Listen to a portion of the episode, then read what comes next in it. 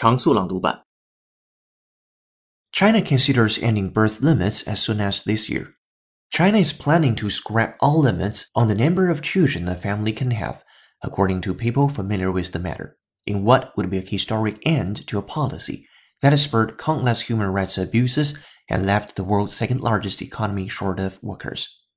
The State Council, China's cabinet, has commissioned research on the repercussions of ending the country's roughly four decade old policy and intends to enact the change nationwide, said people, who asked not to be named while discussing government deliberations. The leadership wants to reduce the pace of aging in China's population and remove a source of international criticism, one of the people said. Meanwhile, major airlines are scrapping flights in and out of the New York area because of the storm.